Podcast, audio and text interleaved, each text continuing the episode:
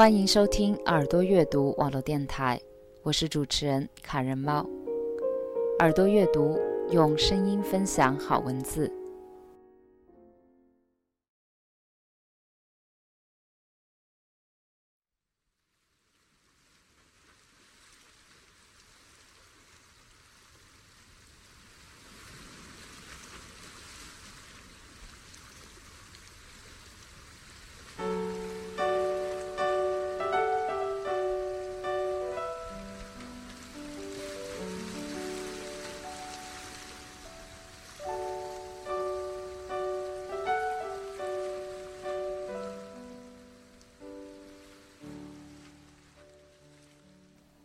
今天的节目与往期有所不同。首先，我想分享一下自己周二的一个活动经历。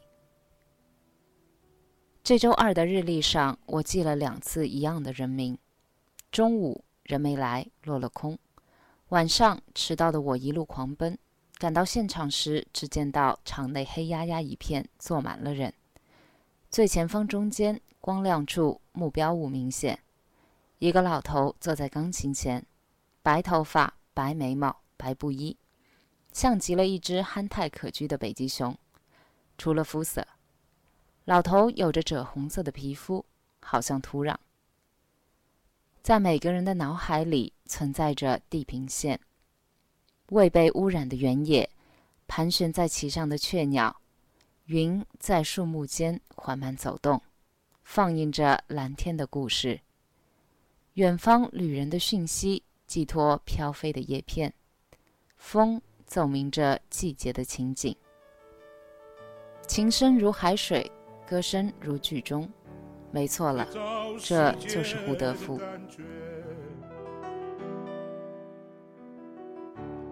最早感觉的世界，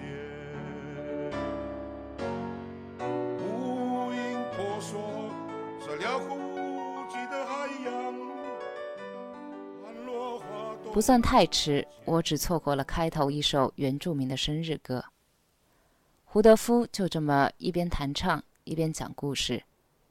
卑南族的身份，了不起的妈妈，台湾民歌运动，原住民运动，他的人生画卷就这样慢慢铺开。等到最后一曲，他唱的是李双泽的《美丽岛》。我最喜欢的歌终究没有等到，颇感遗憾。不过，老头身体不舒服，还坚持唱了那么多首歌，还要怎样呢？没想到我竟然很快了了心愿。答问环节，我第二个提问，我说：“现场没有演奏的《牛背上的小孩》，你是否可以讲一下歌曲背后的故事呢？”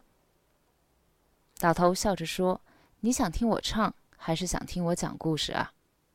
我，我当然想听你唱。不过你的身体状况，说到这儿，我也不知道该怎么接下去，结果引来了哄堂大笑。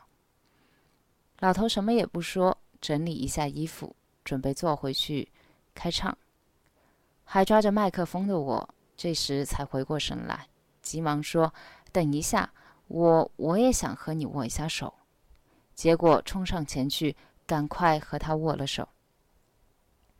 我这个紧张冒失的小粉丝，最终还是听到了带着重重乡愁的歌曲，也握到了周云鹏形容的熊掌，可以说满足了自己的心愿。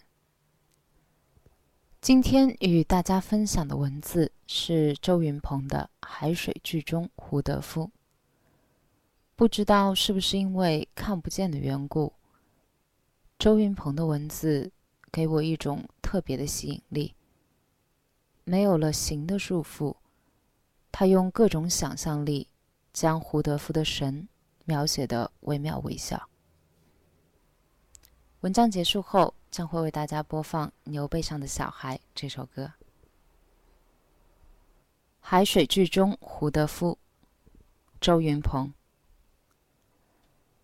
初见胡德夫，握手粗壮有力，宛若熊掌，稍带一摸。他还有个装满了火焰烈酒的大肚子。我刚从他家乡台东回来，跟他说，听太平洋涛声轰隆隆的从地心深处喷发而出，站在海滩上，仿佛千万座装了轮子的大山迎头撞来。他笑答：“那是他的胎教之地，母亲在太平洋边怀上了他，他的血管里流淌着海水，太平洋是他的启蒙老师。”第二个老师是他九岁失明的哥哥。哥哥热爱圣经，苦于目盲不能阅读，每日抓童年的胡德夫歹读。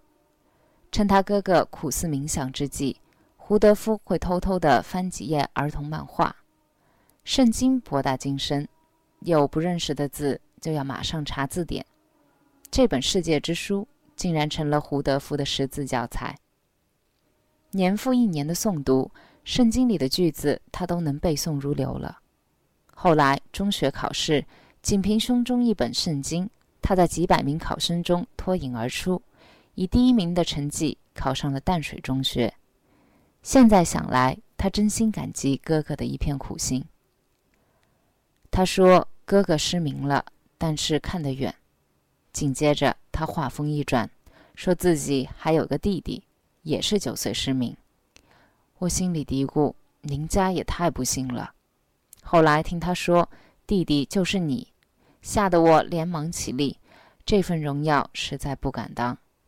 那时的淡水文艺精英风云聚会，胡老师在酒吧夜店里弹钢琴唱歌，唱的大多数是西洋老歌。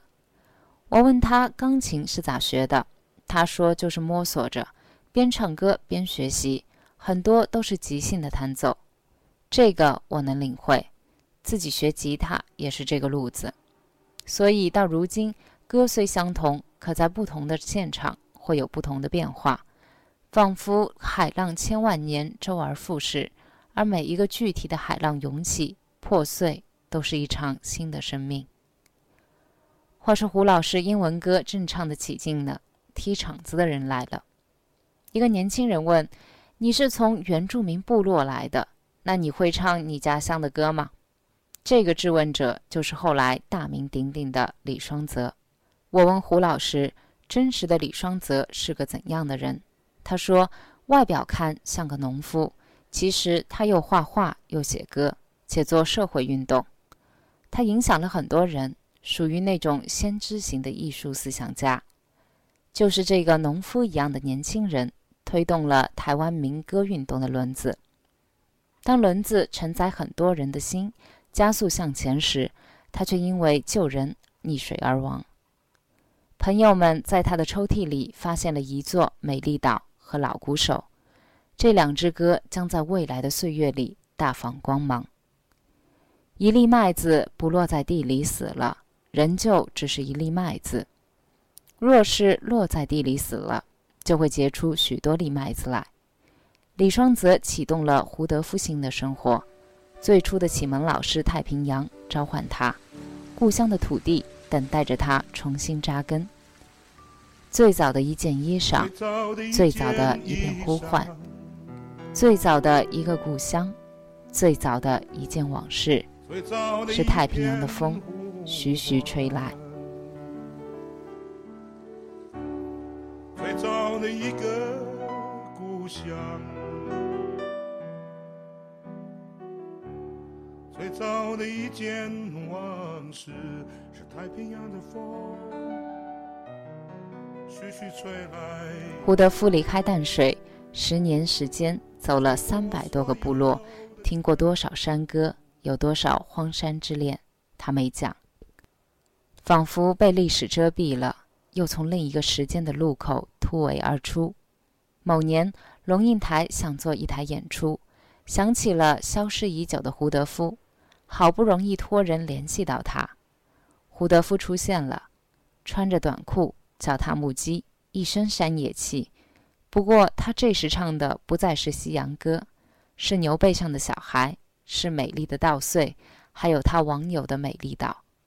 他背着山，踹着海，成了一个真正的民歌手。谈话间，胡老师妻子坐在旁边，朋友告诉我。胡老师的妻子很像圣母玛利亚，然而胡老师自己觉得更像蒙娜丽莎。胡老师说，他是自己走部落的路上邂逅的。他求爱的方式就是对他掏心掏肺的唱歌，唱了几天几夜，终于赢得美人心。我询问胡老师的酒量，他声称发挥好了能喝四瓶金门高粱酒。一旁的蒙娜丽莎马上善意地阻拦并解释，那是年轻时候的事。我们见面的地方是一个有钢琴、有歌手驻唱的咖啡馆。谈高兴了，胡老师要现场为我们唱几首歌。这时灯火已阑珊，音响已关闭。胡老师说：“不用话筒，就是钢琴人声。”我端一杯威士忌，站在钢琴旁，这可是 VIP 待遇。琴声如海水，歌声如剧中。第一首歌是《太平洋的风》。我的手按住钢琴的侧板，想自己即使不靠耳朵，光凭触觉也能感觉到它汹涌如海洋的音乐律动。紧接着是《大武山美丽的妈妈》，这是日治时代流传在部落里的民歌，后来被胡老师重新填词。你是带不走的姑娘，是山里的小姑娘，因为有好多山里的女孩被骗到城里做雏妓。此歌用来抵制抗议这桩罪恶，唤醒麻木的良知。胡老师今年要在大陆发行他的新唱片《大武山蓝调》，他在文案中这样写：“我是大武山天空的一只老鹰，我从我的皇宫出发，飞过了广大的森林，飞过了美丽的小米田，飞过了会唱歌的溪流，我一直飞。”飞到了壮阔的太平洋上，他也将飞来大陆做一系列的演出和讲座。我极力游说他来绍兴，夸那里的黄酒老街多么的好。当时我就是那么被鼓动去的，结果还是有效。胡老师欣然答应，绍兴歌迷有福了。我这个文化大使不辱使命，回头绍兴人民要奖励我几趟花雕的。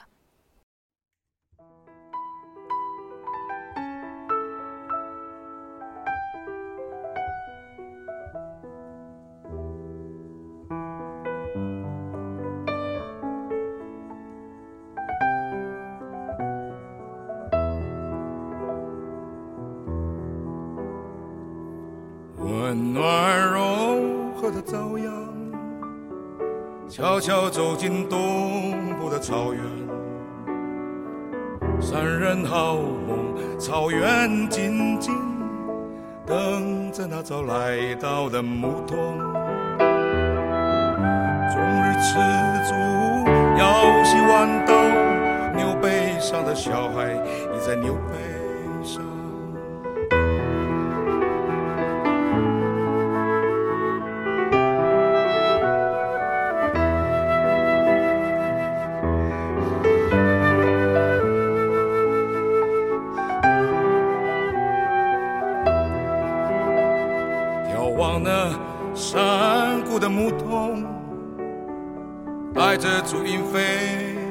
向了青云。山是复原，草原是风，唱着那鲁湾的牧歌。终日吃足，腰系弯刀，牛背上的小孩藏在牛背上。那罗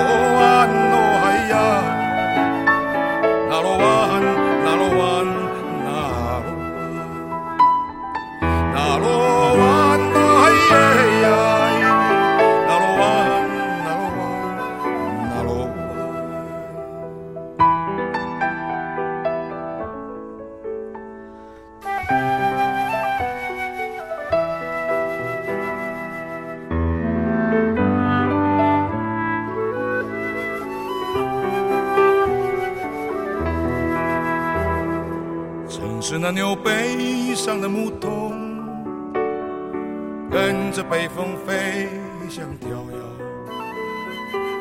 吃掉那山坡，坡上的草原，看那翱翔舞动的苍鹰。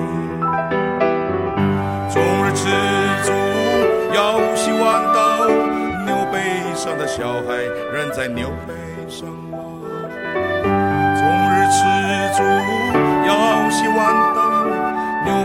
上的小孩仍在牛背上吗？牛背上的小孩仍在牛背上。